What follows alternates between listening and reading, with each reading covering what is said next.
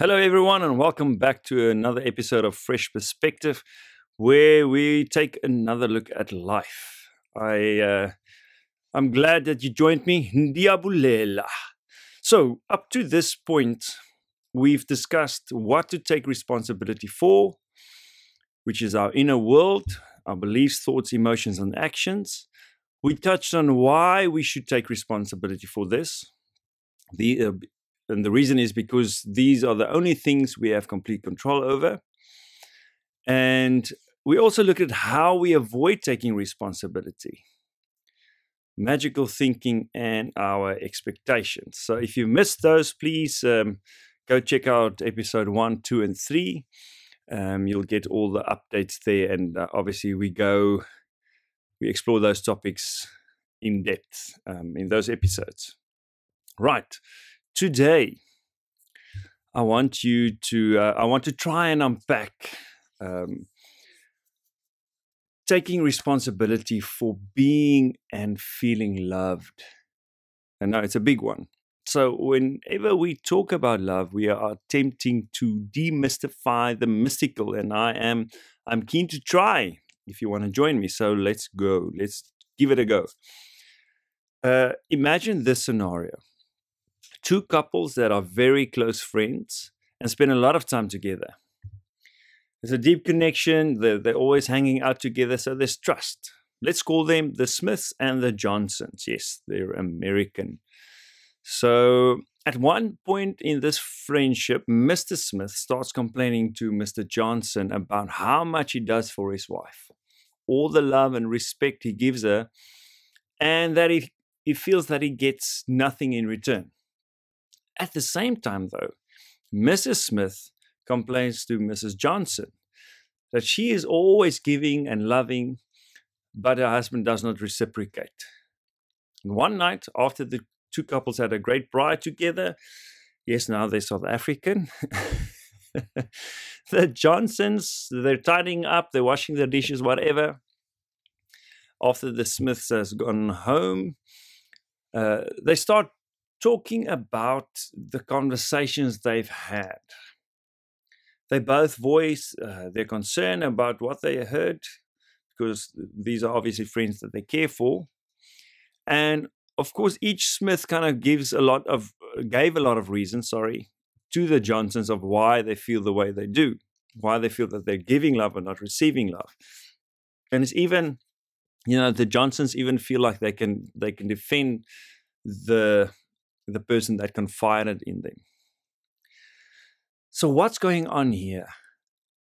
How can two people both feel that they are being very loving and caring, but yet feel unloved? Because if one, if both of them give love, both of them should feel loved, right? Makes sense. So, what's going on? Are they are they not telling the truth? Are they smoothing over the parts of the story that, that would make them look bad? Or have they become blind to what the other person does for them? You know, I've worked I've worked with many couples like this. Uh, my my main thing is I help people get unstuck. I help them achieve major break, breakthroughs by um, not breakthroughs. Um, um, it's not a cooking program that I do or a baking program. So I help people get major breakthroughs by teaching them how to have critical conversations, important yet difficult conversations. And feeling unloved and yet believing that you are loving is a very common theme. And I want to show you how to get unstuck if you feel like this, or how to avoid getting to that place in your relationship in the first place. So, to answer the question above, we actually have to ask a better question. Better questions give us better answers, and better answers lead to better action. So, here's the better question. I think this is a, a much better question and is one that I've used to help couples move from being stuck and, and getting that breakthrough to a next level in their relationship. So, the question is what is your definition of love? Without knowing the Smiths, I would be able to guess their definition quite accurately. I'm very confident that I would be able to do that. Um, but what is your definition of love? I'll share with you what, what I think um, the Smith's definition of love is in a moment. But for now, I want you to think about your definition of love. Have you ever thought about this? Chances are you haven't. We, we don't. We, we all assume that we know what we mean when we talk about love, especially in relationships, in romantic relationships. We assume that we're both on the same page in terms of what love is. But the truth is, we all have uh, different definitions of love. Uh, it's part of our beliefs in our inner world. Uh, you might not have written this definition down, but you are living according to it. And you are me- measuring how much love you give and how much love you receive with this definition that you've got. It's there, it's unconscious, you've created it. So stop for a moment, grab pen and paper, and write down your definition of love. And don't worry if, if you find it hard. Uh, like I mentioned in the start, it's, you know, we, we, we, we are dealing with something that's really mystical in a way. Um, so, so take your time uh, and write down a definition of love. Okay, once you've done that,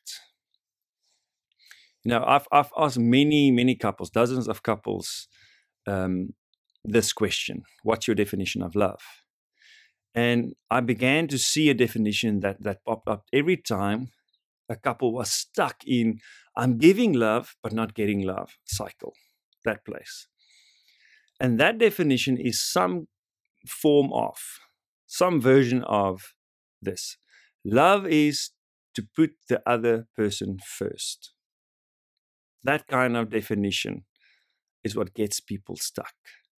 So, this definition, of course, it sounds great, but it actually has a devastating effect on connection, on intimacy, and, and ultimately on feeling loved.